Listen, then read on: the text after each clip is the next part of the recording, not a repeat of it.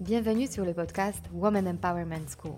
Je m'appelle Mariana Seib et je suis fondatrice d'un réseau de femmes entrepreneurs face-to-face et master coach certifié en développement personnel. Je conçus ce podcast en pensant à toutes celles qui souhaitent accéder à leur puissance intérieure pour créer du changement dans leur vie et entreprendre les projets les plus audacieux. Ensemble, nous allons apprendre à mieux nous connaître, lever nos barrières et accéder à notre intuition féminine pour mener la vie dont nous rêvons profondément. Alors, si tu es une femme qui souhaite développer ton business et créer l'impact dont tu seras fière, ce podcast est fait pour toi. Et si après avoir écouté cet épisode, tu penses à quelqu'un qui pourra en bénéficier, n'hésite pas à le partager et à laisser un avis 5 étoiles pour augmenter sa visibilité. Alors, prête pour changer ta vie? Allez, on commence Bonjour à vous toutes. Aujourd'hui, j'ai le grand plaisir d'accueillir ma chère France Guillain. Née en Polynésie, revenue en France à 13 ans, c'est une femme à plusieurs vocations et métiers. Navigatrice, institutrice à l'école, naturopathe, mère de cinq enfants avec qui elle vivait sur le bateau pendant presque 20 ans. Conférencière, autrice du livre La méthode France Guillain, qui m'a simplement ébloui par le changement de perspective. Je le rencontrais lors d'un stage d'alimentation qu'elle proposait pendant ma première grossesse, il y a trois ans. Et aujourd'hui, j'ai le plus grand plaisir de vous présenter son travail autour d'un sujet que j'ai envie d'explorer, qui est l'énergie. Comment on garde l'énergie? Comment on se nourrit? Comment on continue à se renouveler et garder le mouvement dans notre vie, à être inspiré? C'est un podcast qui est dédié vraiment à toutes les femmes ambitieuses et entrepreneurs qui ont envie d'explorer ces sujets de l'énergie. Bonjour, France. Bonjour Marianne. Bah, écoute, je suis ravie, je te vois euh, à travers les caméras de Zoom. Tu es comme d'habitude, en fait, tu, tu, ne bouges pas, ça veut dire que le temps ne te fait rien. Tu es toujours euh, pleine d'énergie. Je ne sais jamais quel âge tu as. J'ai toujours l'impression que, tu as 50 ans.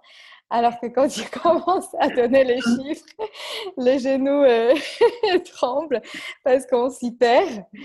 Euh, écoute, j'ai envie de te dire la première chose, tu fais partie pour moi de ces femmes qui ont eu plusieurs vies, plusieurs vocations professionnelles. Est-ce que tu peux nous parler un tout petit peu plus de ton parcours, de ta naissance en Polynésie et de, ces quelques éléments clés qui t'ont marqué, euh, que tu as envie de partager? Bien, ben, alors en fait, c'est ma mère qui est née en Polynésie et j'y ai grandi, mais je suis née en France pendant la guerre. Mes parents étaient maquisards, mes parents étaient résistants. Je le dis parce que par les temps qui courent, ça, résonne très fort. Et donc, euh, euh, j'ai grandi en Polynésie dans une famille totalement tahitienne. Mes parents ne fréquentaient pas les Européens. Euh, mon père est d'origine espagnole, mais moi j'ai grandi vraiment dans une famille très tahitienne. Et chez, les femmes tahitiennes, euh, ce que je disais tout à l'heure, c'est qu'il y a une très grande égalité entre les hommes et les femmes. François Zolto l'avait fait remarquer dans La cause des adolescents et il disait qu'en Polynésie, les garçons et les filles étaient élevés exactement de la même manière. Donc, euh, moi, je n'ai jamais connu le problème de la place de la femme dans la société. Elle est l'égale de l'homme et puis c'est tout, euh, en droit, mais, mais elle n'est pas identique elle a toute sa féminité, elle a l'aide ses bébés, elle, a tous les plaisirs féminins, mais elle n'a jamais été soumise.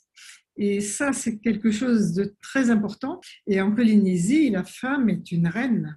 La femme euh, est plus grande que l'homme. La femme maori elle fait une tête de plus que les hommes. Les hommes, ils sont plus petits.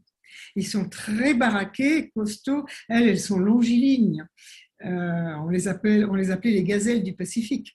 Euh, les meilleures en course euh, à pied, elles grimpent aux arbres, elles plongent dans l'eau. Et là-bas, en Polynésie, quand les Européens sont arrivés, eh bien, ce sont eux qui ont créé la loi qui soumet la femme. Mais ça n'a jamais marché avec les Polynésiennes. Tu avais, euh, dans les villages, par exemple, pendant deux ans, c'était un homme qui était chef de village, et deux ans après, c'était une femme, et c'était alterné comme ça. Les rois et les reines, c'est un roi, une reine qui se suivent. Et les prénoms sont les mêmes pour les garçons et les filles. Donc, euh, les prénoms sont unisexes, en fait. Et donc, il y avait, les Maoris élevaient leurs enfants euh, les garçons et les filles de la même façon. Les garçons faisaient la cuisine et le ménage comme les filles, les filles grimpaient aux arbres comme les garçons, euh, les filles allaient à la chasse comme les garçons. D'ailleurs, une de mes nièces tahitiennes et, euh, a, créé un garage de réparation automobile. Les mécaniciens, les mécanos. Et donc, quand j'avais 20 ans, donc il y a très longtemps, il y a, il y a 60 ans maintenant pratiquement, c'est quand une femme voulait euh, avoir, euh, voulait travailler et, s'affirmer dans son travail, elle se déguisait en homme. Elle se coupait les cheveux, elle avait un pantalon, elle avait euh, voilà une tahitienne chef de, de, service. Elle avait un décolleté jusqu'aux fesses. Elle avait les cheveux lâchés, euh, les ongles faits, euh, très féminine, etc. Et puis elle se sentait pas du tout obligée d'être un garçon. Euh, et moi, ça, ça me choquait beaucoup. Et en même temps, elles avaient cette féminité. Quand j'ai commencé à naviguer, à faire le tour du monde, etc., et que j'étais interviewée à la télé, quand je disais que j'adorais repasser le linge de l'homme que j'aime, on me regardait comme une femme esclave. Ah oui, pour moi, c'était comme caresser. Bon. Euh, quand je parlais d'allaiter, oh non, mais j'ai été prise à partie par des féministes qui m'ont dit vous, vous, vous, travaillez contre la libération de la femme, alors que j'étais skipper. En fait, tu vois, c'était ridicule parce que moi, je ne me suis jamais sentie obligée de me déguiser en homme et puis j'apprécie ma féminité plus que tout. Je ne changerai pas pour un empire. Je trouve qu'on a une chance extraordinaire avec une femme. On a bien plus de chance qu'un homme. Nous, on peut faire un gamin et se barrer avec. Quoi. Oui, pourquoi hein. Non, mais tu, vois ce que je veux dire. Et donc, euh, si tu veux, euh, moi, j'ai toujours trouvé que c'était hyper avantageux d'être une fille, tu vois. Et en Polynésie, comme il y avait euh, dans le monde, il naît euh, un peu plus de garçons que de filles euh, à la naissance. Et dans la plupart des pays, avec la mortalité infantile, après, au bout d'un an, il y a plus de filles que de garçons, parce que les garçons sont moins résistants. Puis après, il y a les guerres qui diminuent encore les hommes. Ce qui veut dire que euh, dans beaucoup de pays développés, il y a beaucoup plus de femmes que d'hommes. Et donc, les hommes ont le choix des femmes, et un homme peut, jamais, peut euh, être sûr de ne jamais être seul, de toujours trouver une femme. Tandis qu'en Polynésie, c'est le contraire. Comme il n'y avait pas de mortalité infantile, il y a toujours eu plus d'hommes que de femmes. Et les guerres s'arrêtaient à la première blessure. Donc, il n'y avait pas de massacre des hommes. Donc, il y a toujours eu plus d'hommes que de femmes, ce qui fait que les femmes pouvaient avoir deux hommes. C'était tout à fait euh, rien à voir avec la France. Et moi, j'ai mis beaucoup de temps avant de comprendre pourquoi les femmes françaises se battaient tellement pour, pour leur liberté, parce que chez nous, ça n'existait pas. Hmm. Euh, je n'ai, dans ma famille tahitienne, je n'ai jamais vu une seule femme qui ne travaille pas. Parce que euh, quand j'avais 13 ans, j'ai eu une bourse d'études et à partir de l'âge de 13 ans, j'ai été autonome financièrement, je peux dire euh, définitivement. Parce que je suis venue en France seule à une époque où il n'y avait même pas d'avion entre la Polynésie et la France. Donc j'ai fait un mois et quelques de, de cargo pour arriver jusqu'en France. Et puis, arrivé en France, pendant les vacances, très jeune, à 13-14 ans déjà, je travaillais comme aide-monitrice pendant les grandes vacances qui duraient trois mois euh, en ce temps-là, de manière à compléter ma bourse d'études. Et hum, voilà. Et donc, euh, déjà, j'ai appris très très jeune à m'assumer financièrement. Ça, c'était quelque chose d'important. Mes parents n'avaient pas beaucoup d'argent. Mon père avait quitté l'école à 9 ans, ma mère à 12 ans. Donc, vous voyez qu'on n'a pas besoin d'avoir des parents qui ont fait des super études pour soi-même faire euh, tout ce qu'on a envie de faire. Mhm. C'est très important ça. Mhm. Mais mes deux parents travaillaient. Dans ma, dans ma famille haïtienne, je n'ai jamais vu une seule femme qui ne soit pas autonome financièrement. Jamais. Euh, les Européens les critiquaient beaucoup. Euh, les femmes européennes qui arrivaient à Tahiti, qui étaient femmes de gendarmes, femmes de fonctionnaires, etc., elles ne travaillaient pas et elles disaient que c'était euh, pour être des bonnes mères qui s'occupent de leurs enfants. Et alors elles critiquaient les Tahitiennes en disant oh ben c'est pour s'acheter des jolies robes qu'elles travaillent. Mais les Tahitiennes savaient organiser leur travail et leurs horaires euh, même si l'employeur, par exemple, qui pouvait être un hôtel, imposait des heures euh, de travail, eh bien, les Tahitiennes imposaient leurs heures à elles. C'est-à-dire que si les heures qu'on leur imposait ne leur convenaient pas, elles partaient, elles changeaient de boulot. Mais elles ne se laissaient pas imposer des horaires qui auraient détruit leur vie familiale. Vous voyez? Ça ne les empêchait pas de travailler suffisamment pour gagner leur vie très correctement. Elles ne faisaient pas ça pour thésauriser, pour gagner plein, plein, plein d'argent, mais elles s'assumaient, vraiment.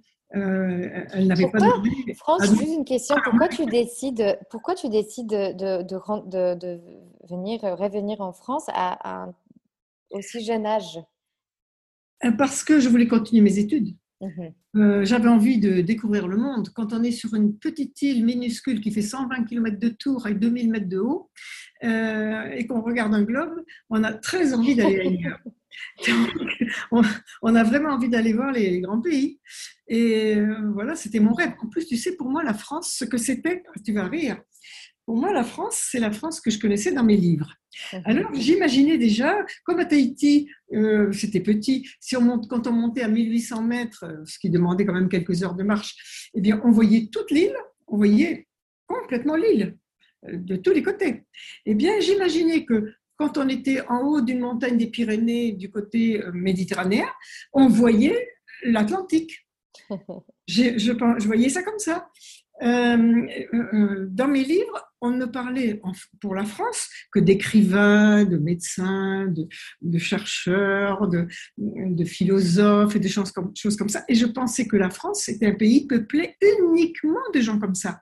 Tout le monde, tous les hommes, les femmes étaient des gens qui, qui, qui, réfléchissaient, qui écrivaient, qui pensaient, qui inventaient, etc.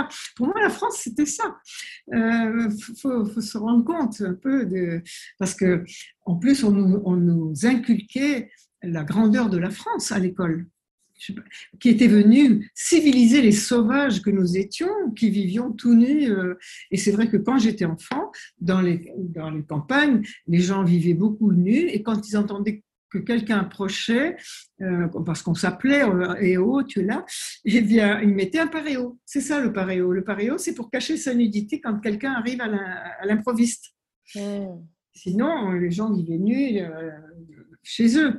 Donc, euh, nous étions des sauvages que la France venait civiliser. Donc, euh, la grande surprise arrive quand tu arrives en France et que. Alors, quand j'ai découvert, pas tu l'imagines. quand j'ai découvert, je suis tombée de très haut quand même. De très très haut, mais, mais, mais très curieusement, ça ne m'a pas, ça ne m'a pas atteinte parce que je me suis dit, je serai comme ces gens-là. Mmh. Euh, c'est-à-dire que c'était pas pour, euh, pour la gloire ni pour gagner de l'argent, c'était pour le plaisir d'être dans un monde d'écriture, un monde de d'action intéressante, euh, voilà. Alors bien sûr, après, je, suis revenue sur Terre. Hein. J'ai fait des études, études scientifiques à Lyon, et puis quand je suis retournée à Tahiti, j'ai monté le centre de chèques postaux. Euh, j'ai participé à, la construction du, vraiment du centre de chèques postaux. Et puis, euh, au bout de deux ans, j'en avais déjà marre parce que c'est la routine. Hein. Et euh, je rencontre un garçon qui avait envie de naviguer. Et ben, je suis partie naviguer avec lui. Et puis, six mois plus tard, on a décidé d'avoir un bateau. Et donc, j'ai.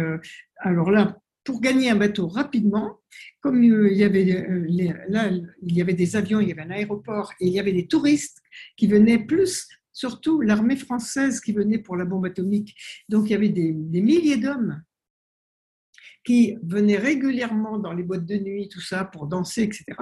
Eh bien, j'ai gagné un bateau très rapidement en faisant des photos minutes euh, que les gens pouvaient envoyer, que, les, les, garçons pouvaient envoyer. Si tu savais, il doit y avoir au moins 1000 photos de moi avec des marins, parce qu'ils voulaient, j'avais une couronne de, de, fleurs sur la tête, euh, une robe blanche, et je me mettais au milieu d'un groupe de 20 et on faisait 20 photos. Et puis, ils envoyaient ça à leur famille, tu vois. Ah, c'était extraordinaire. Tes rêves, en fait, on a l'impression un peu qu'ils se réalisent euh, une par une, parce que en, gagnant du coup euh, ce, bateau, tu as été finalement euh, reconnue en tant qu'une grande navigatrice, parce qu'en 1986, tu faisais partie de la sélection des 12 euh, grands sportifs choisis par l'équipe magazine. comment, en fait, comment tu, comment tu arrives à ce niveau, justement, en étant une femme, en fondant une famille, parce que je, pense que ça, suivait, ah et, comment tu entretenais aussi ta santé en étant, en vivant sur le bateau?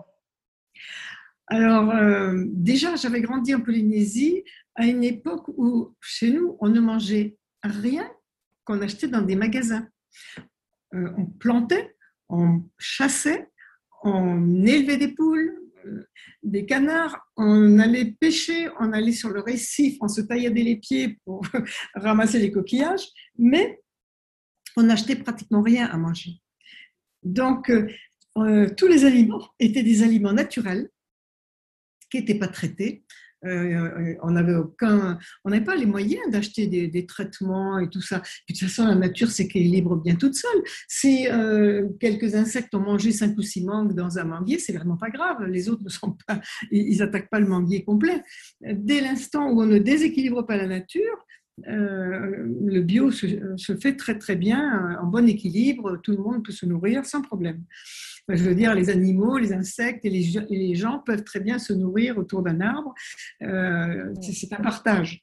Donc, euh, alors déjà, ça, ça m'avait donné quand même quelque chose de solide au niveau de la perception alimentaire. Parce que, par exemple, les gâteaux, les bonbons, tout ça, nous, c'était à Pâques et à Noël, c'est tout. Mhm. Donc, jamais un biscuit dans l'année, parce qu'il n'y avait pas de magasin qui vendait des biscuits. Si on voulait des biscuits, il fallait fabriquer soi-même.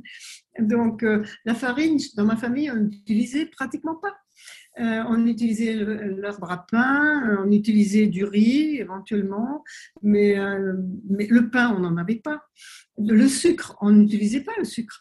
Je me souviens que chez moi, on avait une petite bonbonnière dans laquelle il y avait du sucre brun qu'on avait sur la table du salon pour les invités qui venaient prendre un thé et qui prenaient du sucre, ce qui était très rare extrêmement rare. Une petite bonbonnière de sucre, ça durait euh, deux ans. Euh, c'était vraiment rien. Quoi. Euh, le sel, on n'utilisait pas de sel parce que débat, il n'y a pas de saline en, Polynésie, il n'y a pas assez de marée.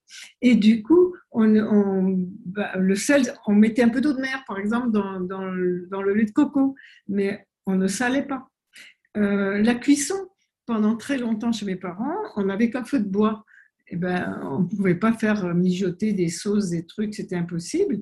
Euh, et dans la cuisine maori, au départ, c'est du 100% cru pour le quotidien. Et c'est une fois de temps en temps, euh, avant que les Européens arrivent, le cuit, c'était une fois tous les 5 ou 6 ans ou 10 ans. C'est quand il y avait euh, un événement très important. Donc la base alimentaire, ce sont des fruits surtout? Alors, il y avait les fruits, il y avait les légumes, il y avait le poisson. Il y euh, euh, quand j'y étais, moi, enfin, il y avait déjà des poules, des choses comme ça. Mais chez les Maoris, à l'origine, il n'y avait même pas de rats. Il n'y avait aucun animal terrestre. Quand les premiers navigateurs sont arrivés en 1763, il n'y avait pas d'animal terrestre. Il n'y avait que les oiseaux, les poissons. C'est tout. Et donc, les Maoris, et les Maoris vivaient jusqu'à 100 ans avec des dents magnifiques ils perdaient pas leurs dents. On, a, avec mon frère, on a retrouvé des crânes, des squelettes euh, dans des anciens cimetières euh, qui étaient en fait d'anciennes, euh, d'anciens cours d'eau souterrains. les parois étaient, tout était asséché, les parois avaient été taillées en étagères et dessus il y avait des pirogues où étaient allongés des squelettes. Eh bien, les, squelettes ont pu être datés, les gens avaient 95 ans, 100 ans et n'avaient pas perdu une seule dent. Ils avaient des dents très très belles, euh, euh, voilà, parce qu'ils ils, n'avaient rien qui abîmait leurs dents. Et donc, euh, j'avais quand même ça, moi. oui, comme base. C'est quand même un cadeau incroyable. Et d'ailleurs, en fait, donc tu, tu, navigues pendant 20 ans avec tes enfants, tu vis sur le bateau. Oui. D'accord. Ensuite, tu reviens en France et tu deviens institutrice à l'école. Alors ça, ça a été très peu de temps, euh, parce qu'en fait, j'ai essentiellement travaillé comme journaliste. Je travaillais pour l'agence Ciba Presse. Mhm. Donc, euh, et je faisais des conférences. Donc ça, c'était mon travail principal. Mais il y a une envie qui me tenaillait depuis l'âge de 6 ans, c'était d'être la maîtresse d'école. Tu sais, j'avais, mhm. quand j'étais étudiante, j'avais enseigné de la seconde à la terminale, les maths, la physique, bon ça, mais c'était pour gagner des sous.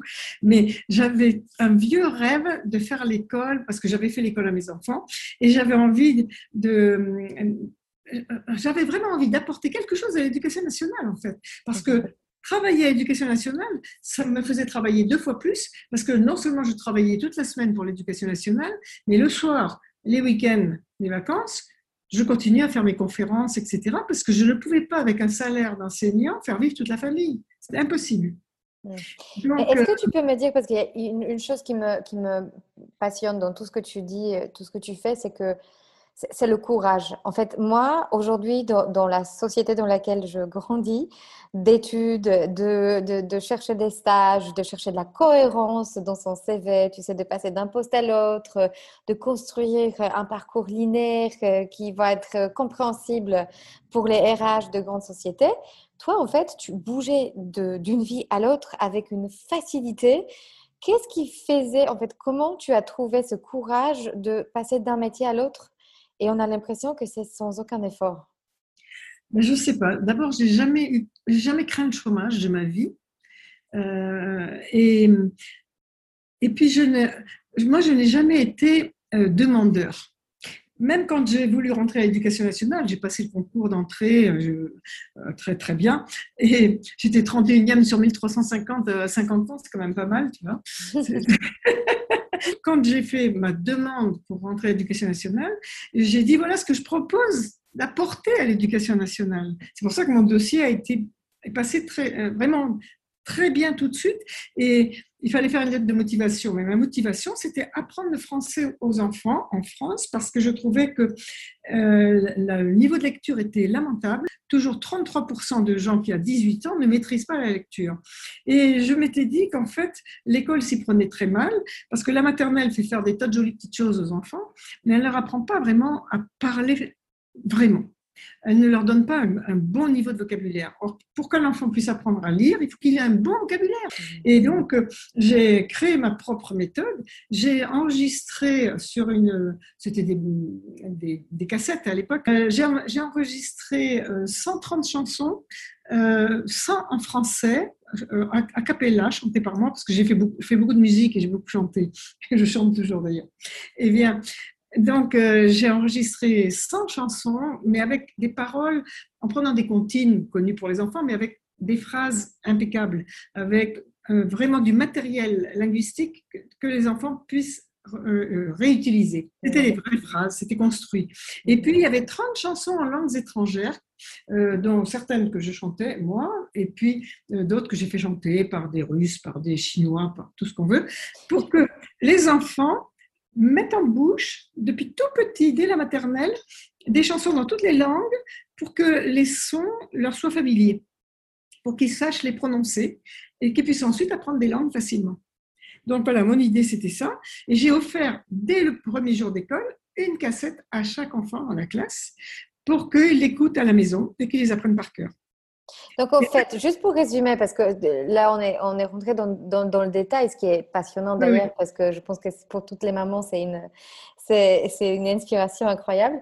Mais euh, j'ai envie juste de, récapituler. En fait, une chose, c'est que tu n'avais pas peur fondamentalement d'être au chômage. Tu n'avais pas l'impression qu'un jour, il peut t'arriver quelque chose de, ah non, jamais. En fait, tu étais toujours drivé par ce qui est positif et à la fois, tu étais très proactive. Ça veut dire que avant de trouver un travail, tu avais déjà un projet construit de comment tu peux améliorer les systèmes en fait. Il y a une autre chose que j'ai envie de, de, dire en plus de ça. Tu, en fait, un des retours que j'entends le plus souvent des femmes entrepreneurs qui m'entourent, c'est qu'elles se sentent épuisées épuisée par le charge de travail, par euh, parfois aussi le fait d'être maman au, passage.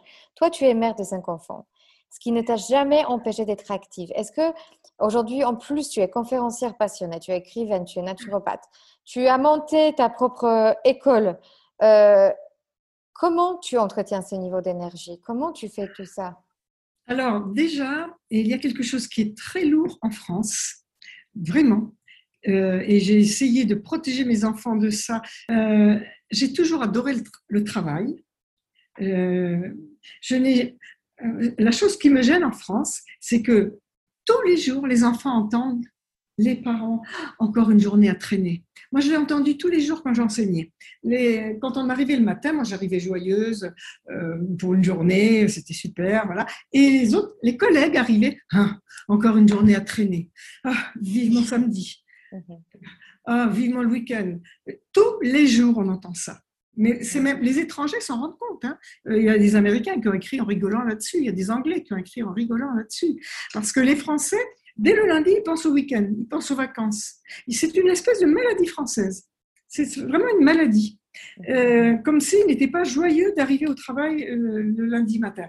Alors peut-être que les conditions de travail, je ne sais pas, ça c'est possible, mais je pense qu'il y a aussi toute une attitude face à la vie. Oui, un état d'esprit. C'est un état d'esprit parce que je peux te dire que moi, je, il, y a, il y a 30 ans, je disais à mes enfants, moi, j'arrêterai jamais de travailler. Je dis, si je suis beaucoup trop vieille à un moment donné pour, euh, je sais pas quoi, c'est compliqué en France, qu'il y, y, a pas, il y a trop de chômage, je partirai au fin fond de l'Amérique du Sud, balayer dans un, dans un orphelinat. Ça me fera immensément plaisir. Je me sentirai pas euh, dégradée ni quoi que ce soit. Je me sentirai à ma, digne place. J'ai envie aussi de repasser vers, euh, vers ton pôle santé, parce qu'on n'a pas encore assez parlé. Dans ton livre euh, La méthode de France Guillain, tu parles de quatre piliers pour entretenir ton énergie euh, au sommet de façon euh, simple et accessible. Ce, sac pour moi qui était marquant parce que très souvent quand on va rentrer dans la naturopathie, on va parfois avoir, euh, être entouré des compléments alimentaires qui, qui, nous coûtent très cher. Toi, tu as choisi une autre voie. Tu nous parles de quatre piliers, ça veut dire le bain dérivatif, l'alimentation, le soleil et l'argile. Est-ce que tu peux euh, nous parler de chacun de ces piliers euh, pour que ça soit clair pour tous ceux qui, n'ont jamais lu ton livre ou qui ne connaissent pas encore ton travail. Euh, Comme j'avais une habitude de, déjà d'alimentation naturelle et simple, et comme mes enfants ont vécu sur des voiliers, j'emportais que des vrais aliments. dans les pays où nous allions, on vivait comme les gens du pays. Et les gens du pays, quand vous êtes aux Philippines, dans des petites îles, quand vous êtes, enfin partout, j'ai vécu au Mexique, j'ai vécu un peu partout dans le monde. Eh bien, on était toujours comme les gens les plus simples. On mangeait toujours comme les gens les plus simples. Toujours, toujours, toujours. C'est-à-dire des vrais aliments, des vrais légumes, des fruits, euh, un peu de riz. Euh, voilà. Euh, nous n'avons pas du tout été pollués par le supermarché. Ça, c'est vraiment important. Euh, je m'en suis rendu compte, par exemple, euh, quand mes enfants étaient à l'école en France, on sortait de l'école. Moi, j'arrivais avec deux tartines de pain complet, euh, avec de la purée d'amande, un petit peu de miel. ça faisait un sandwich et mes enfants mangeaient ça tranquillement, ils se régalaient. Et dans le même moment, toute la classe, des gens même qui avaient très peu d'argent, rentraient dans la boulangerie et achetaient pain au chocolat, euh, ils voulaient des glaçons, euh, de l'eau sucrée euh, colorée, là, à sucer, des choses comme ça pour s'abîmer les dents. Enfin, c'était horrible. et c'était pourtant dans le 9e arrondissement à Paris. C'était pas un quartier pourri. on a complètement dévoyé l'alimentation. Un croissant pour mes enfants, c'était un jour de fête. C'était une fois ou deux par an. Mais alors, on était capable de traverser Paris pour aller chez le meilleur fabricant de croissants. on ne mangeait pas le croissant du coin qui n'était pas bon, qui était simplement un truc réchauffé. Vous voyez mhm. Donc, euh, euh, on, a, on a privilégié toujours la qualité euh, plutôt que la quantité. Et en mastiquant bien, on mange peu.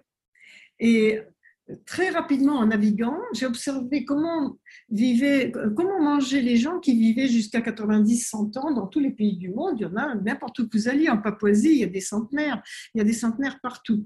Et d'ailleurs, il y a plus de centenaires dans le Pacifique qu'en France, euh, pour, pour, 1000 euh, habitants, hein, il y en a plus. Eh bien, euh, j'ai remarqué qu'ils faisaient tous les mêmes mélanges euh, et j'en ai conclu, grosso modo, on va dire le Miamo fruit, le Miamo 5.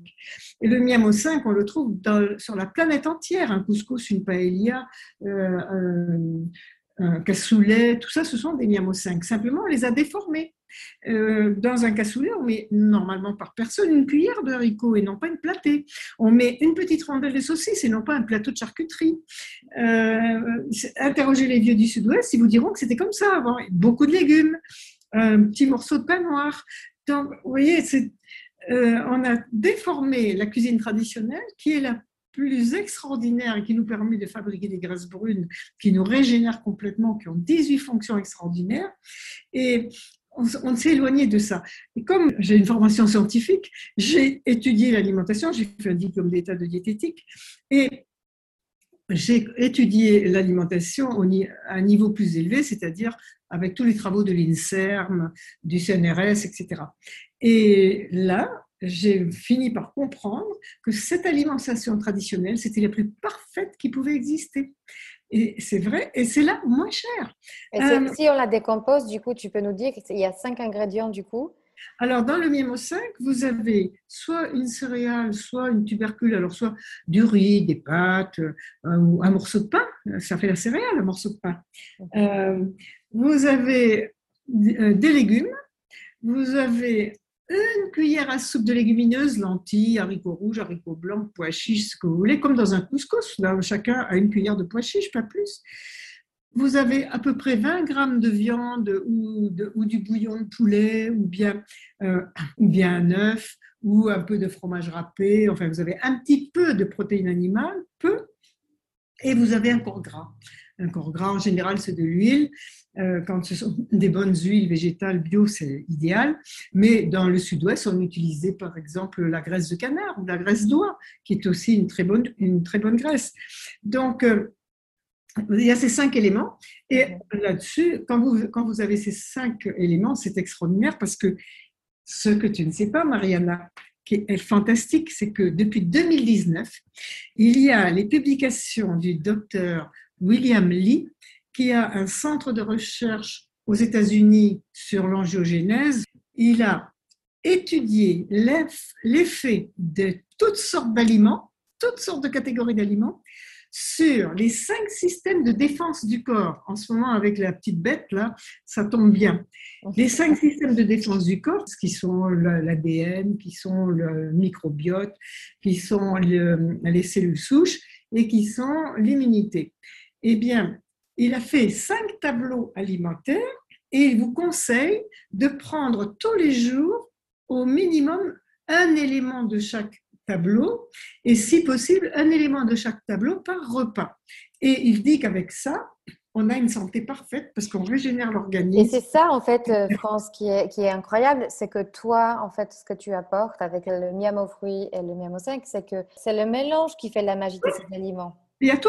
Mhm. Et dans un miamo fruit, tu as les cinq tableaux sont couverts et dans le miamo 5, les cinq tableaux sont couverts. Tu imagines un peu? Tu n'as même pas besoin de faire un tableau. Il suffit que tu saches que tu as besoin d'avoir ces types d'éléments tous les jours. Et ensemble, manger en même temps. Voilà. Et c'est délicieux en plus. Ça, c'est le pôle alimentation. Est-ce qu'on peut passer au bain dérivatif? Parce que pour moi, euh, c'était la plus grande découverte, je pense, de, mes dernières 20 euh, ans. et alors que c'est assez curieux, et j'ai toujours euh, rigole quand je le raconte à mes copines, parce que c'est une méthode qui se raconte voilà, avec un sourire. Alors, elle se raconte avec un sourire, mais sauf que si tu regardes, si tu lis la Torah, si tu lis euh, le Coran, ou si tu lis la Bible, tout simplement, euh, d'où sont issus les, chrétiens, catholiques, protestants, etc., eh bien, partout, on te conseille chaque jour cinq ablutions. On te demande de mettre de l'eau fraîche dans l'entrejambe pendant que tu fais, pendant que tu pries, et ta prière normalement doit durer 20 minutes à une demi-heure. Ça veut dire que normalement, tu dois faire 5 fois 20 minutes à une demi-heure d'eau fraîche dans l'entrejambe tous les jours. Ça fait partie de la tradition euh, vraiment très très importante. Euh, Qu'est-ce que ça fait concrètement à notre corps? Parce que et, le sujet de fascia, ça m'intéresse parce que je sais que c'est un sujet. Alors la première chose, c'est que ça supprime l'état inflammatoire. Parce que nous sommes tous en état inflammatoire chronique bas, parce que euh, normalement nous devrions vivre nus. Euh, les peuples qui vivent nus, moi j'ai vécu en Papouasie, j'ai vécu en Mélanésie où les gens sont, vivent nus, ils n'ont aucune de nos maladies dégénératives. Parce que les maladies dégénératives ne sont déclenchées que par l'inflammation. Si on enlève l'inflammation, il n'y a plus de maladies dégénératives. Ça, ça, a été absolument démontré scientifiquement. Il y a eu un énorme dossier en 2018 dans Sciences et Vie là-dessus. C'est vraiment très, très intéressant parce que euh, c'est l'état inflammatoire qui est le déclencheur de toutes les maladies dégénératives. Une autre chose, en supprimant l'état inflammatoire, on active un système qui s'appelle le fascia, qui est une membrane qui démarre sur l'intestin grêle, qui se développe, qui s'épanouit dans tout le corps, qui passe sous la peau, qui entoure les os, qui entoure les muscles, les organes, etc., et qui se termine au côlon. Donc, qui passe absolument partout. Elle passe dans les moindres recoins du cerveau, etc et elle transporte les fameuses graisses brunes qui viennent de l'alimentation, qui viennent du miam aux fruits, du miam aux 5 en particulier. Et Donc, euh, ces, ces graisses brunes avec le fascia ont 18 fonctions régénératrices de nettoyage du corps, d'apport de, cellules souches pour réparer. On voit disparaître des vieilles cicatrices qui ont 40 ans d'âge.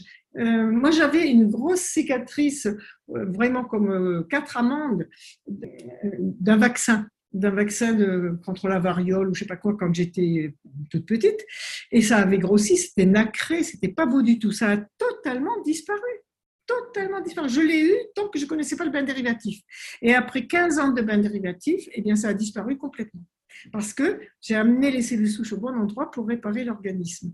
Et pour ceux qui ne connaissent pas du tout, vous essayez avec une bouteille, une petite bouteille d'eau que vous mettez au congélateur, donc, quand elle est bien congelée, bien glacée, vous l'enveloppez dans de la microfibre, vous savez, les carrés pour faire le ménage. Là. Vous enveloppez dans de la microfibre et vous mettez ça dans l'entrejambe, soit pour euh, travailler, soit euh, devant votre ordi, soit pour euh, dormir. vous allez voir, ça vous donne une pêche, ça a l'air bête. N'importe qui peut le faire, ça coûte rien, rien, rien. C'est bon, pas très confortable vu comme ça, mais tu as développé aussi des patchs qui sont beaucoup plus confortables et plus ergonomiques qu'une bouteille Oui, mais par exemple, il y en a qui mettent, deux, euh, qui mettent un coussin creux mhm. Et ils mettent la bouteille dans le creux. Euh, en supprimant cet état inflammatoire, on redonne de l'énergie à tout le corps et on répare le corps au fur et à mesure. Euh, les travaux justement de William Lee montrent bien toute cette réparation faite à partir de l'alimentation. Mais si on ne fait pas le bain dérivatif, ça ne marche pas comme il faut. C'est complémentaire. Et donc, le troisième pilier, c'est l'argile. Donc, pareil, c'est toi qui m'as fait quand même en découverte ce, ce, cette poudre, enfin la terre quelque part, qui est accessible en fait partout dans le monde, euh, à tout le monde, et c'est vraiment pas cher du tout, et qui a des propriétés complètement magiques en fait il a des qualités extraordinaires. Euh, une cure de, de cataplasme d'argile de deux heures par jour sur le bas du ventre et sur la nuque, par exemple, fait un drainage de tout le corps. Ça régénère complètement, ça nettoie complètement l'intérieur euh, du ventre parce que ça, ça, ça, accentue le travail du bain dérivatif, en fait. Et ça accentue le nettoyage, etc. Mais pour vous donner une idée du travail de l'argile, je connais une dame qui avait, euh, qui avait des vergetures sur le bas du ventre. Et elle avait 60 ans, cette dame. Et 30 ans avant, elle avait eu une césarienne. On lui avait recousu l'utérus avec un fil qu'on dit résorbable. Et bien, 30 ans plus tard, elle, mettait de l'argile tous les jours, beaucoup, beaucoup sur le bas du ventre pour enlever les fameuses euh, vergetures qui sont parties. Mais pendant, elle a mis deux ans pour enlever tout ça. Mais pendant deux ans, elle avait régulièrement un petit bouton blanc qui se formait sous le nombril et puis un morceau du fil soi-disant résorbable, en fait, il s'était cassé en plein de petits morceaux et les petits morceaux sont sortis, attirés par l'argile, les uns après les autres, pendant deux ans. Tu te rends compte? C'est extraordinaire. Donc, euh, je me souviens que tu, tu, nous as parlé aussi euh, lors du, stage de ton accident sur le bateau quand tu te, je ne sais pas si c'était euh, ton, ta main, en fait, tu t'es cassé de l'os. Oui, exactement. Et tu l'as soigné aussi avec l'argile. Complètement, complètement. Et on ne voit même pas la cicatrice. J'ai la radio où on voit la cassure et j'ai l'IRM où on ne voit plus rien. ça ne laisse même pas de traces. On ne voit même pas où ça a été cassé. Ce qui me permet actuellement de faire de la planche. voilà. Donc, c'est quand même pas rien. Euh, j'ai quand même 79 ans là. J'allais te euh, poser cette question, mais je ne sais pas si tu es à l'aise de parler de ton âge. Mais c'est complètement impressionnant en fait. Tu es complètement hors temps. Et le quatrième pilier dont on n'a pas parlé, c'est le soleil. Et le soleil, en fait, il est tellement démonisé aujourd'hui dans notre société, tu sais, avec le filtre solaire, avec, euh, voilà, il faut se protéger, le cancer de peau. Qu'est-ce que tu as à dire par rapport au soleil ce qu'on ne Alors déjà, Déjà, les chiffres. Vous savez, moi, j'aime bien les chiffres de temps en temps, ça remet vite les choses à leur place. 75% des cancers de la peau se trouvent dans les pays tempérés froids, comme euh, en, fait, au-dessus de, en France, au-dessus de Valence. Dès qu'on grimpe vers le nord, 75% des cancers de la peau se passent dans les zones nordiques ou près du pôle sud, en Australie, le sud de l'Australie, etc. Voilà. Et puis, euh, la, 75% euh, de la population mondiale vit sous les tropiques. Donc c'est là qu'on devrait avoir 75% des cancers. Eh bien non, c'est inversement proportionnel. C'est-à-dire que, parce que si c'était le soleil qui donnait des cancers de la peau, ben, tous les gens qui vivent sous les tropiques auraient des cancers de la peau à la fin de leur vie. Forcément, ça ne pourrait pas être autrement. Il faut être logique. Or, ce n'est pas le cas du tout. Donc, euh, ce n'est pas le soleil qui donne des cancers de la peau, ce sont les produits chimiques qui donnent des cancers de la peau. Il n'y a aucun doute là-dessus. D'ailleurs, en, agriculture, euh, deux fois euh, au tribunal de Bourges et au tribunal de Rennes, il a été reconnu que les pesticides donnaient des mélanomes. Donc, ça n'a rien à voir avec le soleil. Euh, ceci dit, bien évidemment qu'on ne va pas se coucher sur la plage au soleil du midi et en plus pour se faire frire avec de l'huile. Euh, c'est complètement aberrant. Dans tous les pays de soleil, on s'abrite du soleil, même en Espagne, euh, partout. On se met aux abris aux heures chaudes et autant le soleil, alors le soleil de midi qui est très agressif en été, il va pas donner de, mélanome, mais par contre, il va détruire le collagène. Et donc, la peau devient toute, toute fripée, toute abîmée, euh, elle, n'est plus lisse. Et le soleil de midi détruit le collagène, mais ne va pas forcément donner des cancers de la peau. Par contre, le soleil doux du matin répare la peau et répare même certains cancers, ça a été absolument démontré, certains cancers de la peau. Donc, euh, et le soleil du matin et du soir répare le collagène. Ce sont les heures à laquelle les vrais naturistes vont à la plage. Et c'est quoi le plus grand bienfait du coup de, de bain euh, solaire enfin, Pourquoi ce soleil est si important? Parce que le soleil est un aliment. Euh, le soleil, la lumière solaire, c'est un ensemble d'éléments. Euh, ça, pour ça, il faut que je vous explique autrement. vous avez entendu parler des trous noirs. Les trous noirs, bombarde dans l'espace, je vous simplifie, hein, tout le tableau de Mendeleïev, c'est-à-dire du calcium, du phosphore, de, tout, ce qui existe sur le tableau de Mendeleïev, tous les, tous les composants qui existent, tous les éléments du tableau de Mendeleïev, de l'oxygène, de l'hydrogène, tout ce que vous voulez. Il bombarde tout ça. Et puis, chacun des éléments part avec une vitesse qui lui est propre. Et il se percute. Et en se percutant, ça se met à tourner. Et ça va former d'abord des boules de feu, qu'on appelle les étoiles qui sont faites de tout ce, de tableau de Mendeleïev. Vous avez ensuite, à force de, de, tourner, etc., des concrétions qui vont se faire, ce sont des planètes. Et puis, vous avez aussi de l'ADN qui va se former, on le sait depuis à peu près 20 ans maintenant, qui vont se former dans l'atmosphère, de l'ADN qui va se former. ADN de plantes, d'animaux, de, tout ce que vous voulez. Voilà. Donc, tout ça, ce sont des gaz. Notre corps est un ensemble de gaz. Euh, nous sommes faits de carbone, hydrogène, oxygène et azote principalement, et d'eau. L'eau, c'est H2O, c'est hydrogène, oxygène, ce sont aussi des gaz. Donc, euh, euh, eh bien, les rayons de lumière solaire sont aussi un ensemble de gaz variés et riches et qui doivent traverser notre corps. Ça, le docteur Jean-Marie Bourg l'écrit très bien dans euh, la vérité sur les oméga 3, il dit qu'il faut que les, UV traversent notre corps, donc il ne faut pas qu'il y ait de vêtements, il ne faut pas qu'il y ait de crème qui, qui empêche, qui entrave, il vaut mieux qu'il n'y ait pas de crème du tout. Et le meilleur soleil, c'est celui du matin, c'est celui du soir, qui traverse le corps sans aucun vêtement. Et à ce moment-là, il dépose à l'intérieur du corps toutes sortes d'éléments euh, alimentaires extrêmement importants. En plus, une demi-heure de soleil sur notre sexe peut doubler notre taux d'hormones. Ça agit directement sur notre système hormonal. Euh, et or, beaucoup de gens ont des problèmes hormonaux. Euh, vous avez aussi euh, ce soleil qui, avec les graisses brunes, va, va transformer le, ce que nous appelons mauvais cholestérol en vitamine D. Donc, il va réguler le cholestérol. C'est extrêmement important. Beaucoup de personnes âgées se mettent à avoir des taux de cholestérol élevés alors qu'elles mangent comme avant, parce qu'elles ne vont plus au soleil, elles ne se mettent plus au maillot de bain, euh, elles ne s'exposent plus du tout à la lumière solaire, et du coup, elles ont le cholestérol qui monte parce qu'elles ne le transforment plus en vitamine D. Or, le transformer en vitamine D, ça évite la perte osseuse. Oui, France, je reviens à un sujet fondamental qui est l'épuisement et le burn-out. Euh, tout ce que tu décris, c'est l'inverse de ce qu'on vit. Ça veut dire que nous, aujourd'hui, on va passer tout le temps, euh, toute la journée au bureau sous une lumière artificielle, on va pas voir le soleil. On va rentrer le soir, on va se nourrir, se coucher et, et on va refaire le même cycle le lendemain. Donc, le soleil, effectivement, il est réservé aux vacances, au week-end. c'est là où vient aussi le drame d'épuisement. Oui, alors il faut trois heures de soleil par semaine parce que le soleil, ce qu'il nous donne, on peut l'accumuler. Donc, euh, ça, c'est une chance, parce qu'il y a des choses qu'on est obligé de prendre tous les jours.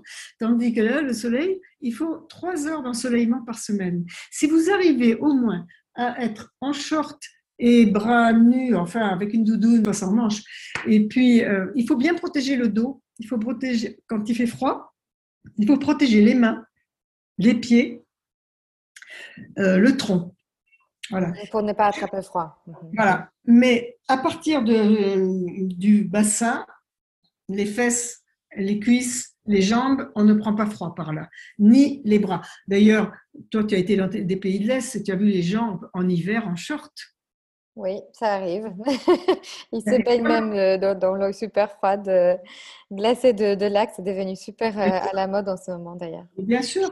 Mais en France, jusqu'en 1960, tous les garçons allaient à l'école en, culotte courte euh, jusqu'en seconde. Euh, ils avaient des chaussettes de laine et puis ils avaient les jambes nues. Et les filles avaient des jupes, elles n'avaient pas de collants, elles avaient des soquettes et puis des jupes et euh, elles avaient les jambes à l'air. C'était normal. il n'y avait pas froid. C'est pas par là qu'on prend froid. J'ai une toute dernière question pour toi parce que en fait, on pourra passer toute la soirée à continuer à. Tu es une de ces personnes qui, qui parle avec une telle passion qu'on peut t'écouter euh, euh, non-stop en fait et, c'est jamais assez. Mais euh, j'aimerais bien terminer sur, sur quelques conseils de mode de vie. venant de toi à toutes ces femmes qui souhaitent entreprendre avec un meilleur équilibre, avec peut-être plus d'énergie et surtout réaliser leurs rêves euh, et, trouver leur propre chemin de vie. Parce que tu l'as fait si bien. Et aujourd'hui, je sens que ce n'est pas si facile de retrouver son chemin de vie. Ça paraît comme un rêve un peu euh, inaccessible pour plein de gens qui m'entourent. Quelle est pour toi la leçon de vie que tu as reçue, euh, qui te paraît aujourd'hui claire et que tu aimerais transmettre? Alors, il y a beaucoup de choses. Hein. Mais vrai. Euh, alors, déjà, voilà, je vais donner déjà un moyen simple de se faire du bien très, très vite, de façon efficace, parce que ça va agir autant sur le moral que sur le, que sur le corps. Euh, le bain dérivatif, on ne l'a pas dit tout à l'heure, mais ça fait monter la sérotonine. Ça veut dire que ça fait monter un antistress naturel. Et ça, c'est très important, parce que le stress est vraiment une, une maladie, une maladie du siècle. Et le, euh, le stress, euh, tout le monde vit la même quantité de stress. On a, on a l'impression qu'on est plus stressé dans telle ou telle circonstance. En réalité, euh, le stress est quelque chose d'indispensable. Il y a le bon stress et le mauvais stress. Le bon stress est indispensable pour avancer. Et le mauvais stress n'est pas bon. il faut arriver à le réguler. Et donc, le, euh, le bain dérivatif agit instantanément sur le, stress. Ça, ça a été démontré par les Russes, par les, à Saint-Pétersbourg, ça a été démontré par les, Japonais, ça a été démontré par les Allemands, ça a été démontré par les Canadiens. Euh, le, seul fait de faire baisser cette température interne fait monter la sérotonine automatiquement. Eux, ils disent jusqu'à l'euphorie, ça m'amuse un peu, mais il n'empêche que ça fait vraiment, ça donne la pêche.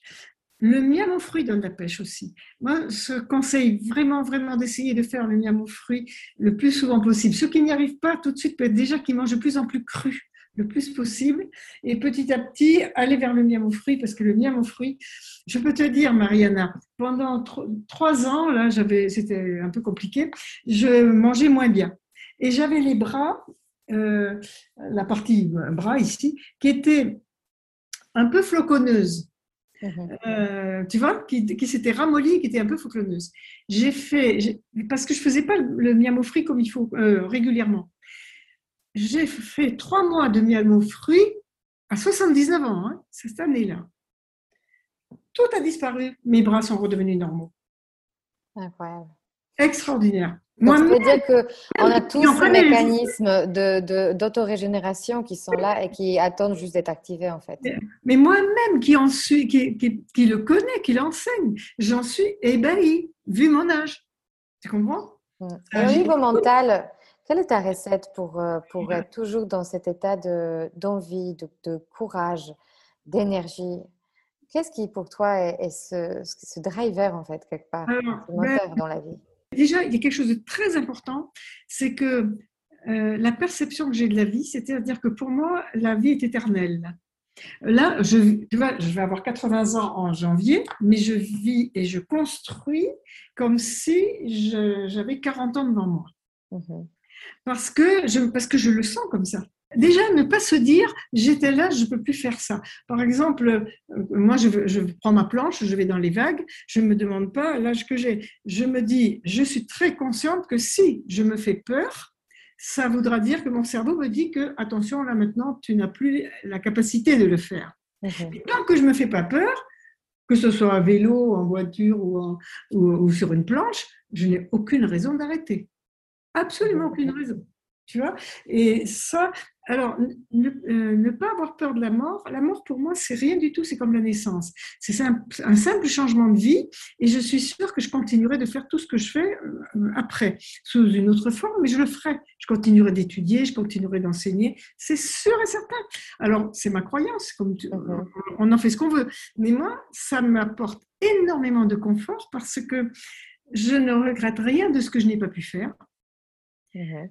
Euh, parce que pour moi, la vie s'arrête jamais. Donc, euh, les expériences, j'aurai toujours la possibilité d'avoir, ou j'en sais rien et comment, je ne sais pas, mais ça n'a pas d'importance. Euh, je n'ai aucune frustration par rapport à ça. Et je n'ai strictement aucune peur de vieillir.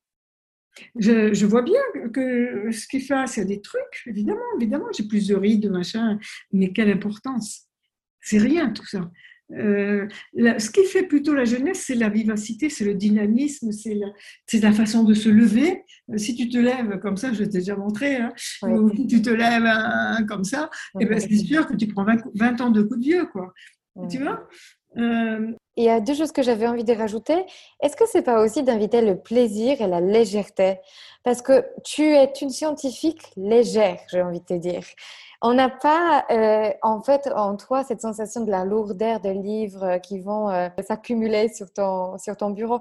Il y a cette notion de, joie, en fait, que moi, je ressens dans ta façon de parler, dans ta façon d'être.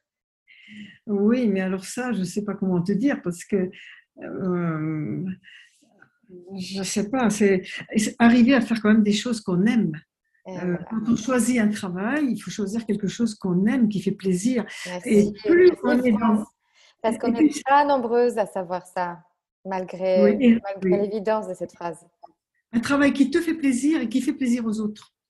Euh, et, si ça fait du bien aux autres, moi j'ai une chance extraordinaire parce que les gens avec la méthode me disent euh, tous les jours, tous les jours, je reçois, je reçois en, moyenne actuellement entre 140 et 200 mails par jour. C'est une catastrophe. Là, j'ai 600, 600 mails de retard. Euh, tous ces gens qui tous les jours me disent j'ai plus de douleur, j'ai plus besoin de ma canne, j'ai un nodule qui a disparu, j'ai un fibrome qui, qui, a disparu, etc., etc. Toutes ces choses-là. Mais moi, ça m'apporte une joie immense. Euh, euh, j'ai envie de dire une chose, c'est que c'est de trouver un équilibre entre recevoir et donner. Toujours recevoir et donner en même temps. Oui. Tu vois, entre ce que tu, ce que tu vas euh, recevoir et ce que tu vas, ce que tu vas transmettre aux autres, parce que tu es énormément dans la transmission. C'est très, très important. Moi, j'ai toujours pensé qu'un bijoutier devait être très heureux parce qu'il n'y a que des gens heureux qui viennent le voir. J'adore.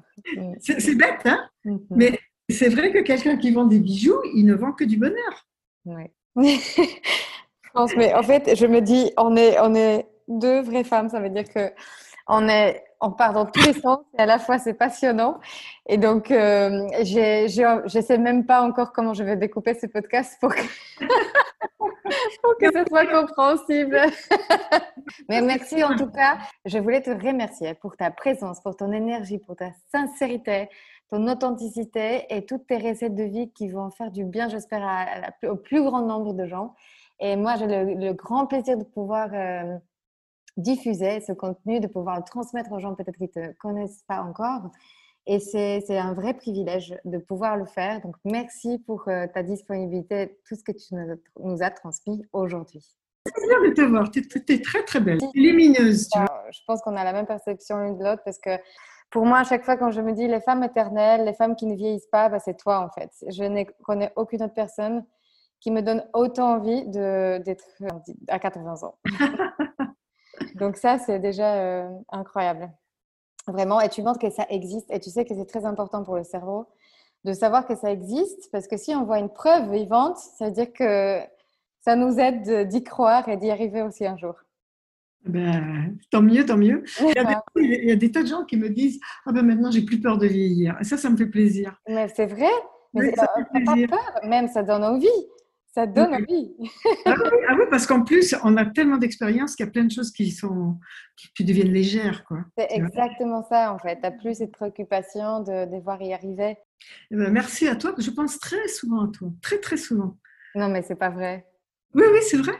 Ah oui? Ah oui, tu es vraiment resté dans, dans, dans mon esprit. Euh, dans mon... ça y est, parce que toi aussi. Ah oui, non mais vraiment, je ne t'ai jamais oublié, jamais, jamais. c'est drôle. Ah oui, non, mais il y, a des gens comme ça, il y, a des gens avec qui je vis comme ça, tu vois. Et tu sais, tu vois, tu vois, les gens qui ont peur de la mort, là, on ne se voit pas. Oui.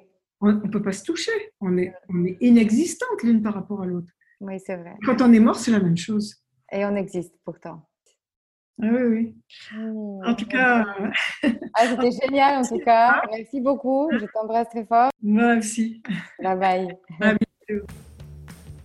Alors, si cet épisode vous a inspiré pour aller plus loin dans votre développement personnel et vous mettre en action pour durablement changer votre vie, mon programme de coaching est fait pour vous. En petit groupe ou en individuel, je vous guide dans tout le processus de changement et dans la mise en place d'une technique efficace pour arriver à vos objectifs sereinement. Pour avoir plus de détails concernant le programme, contactez-moi par mail sur womanempowermentschool.com ou via notre Instagram Woman Empowerment School. À très bientôt.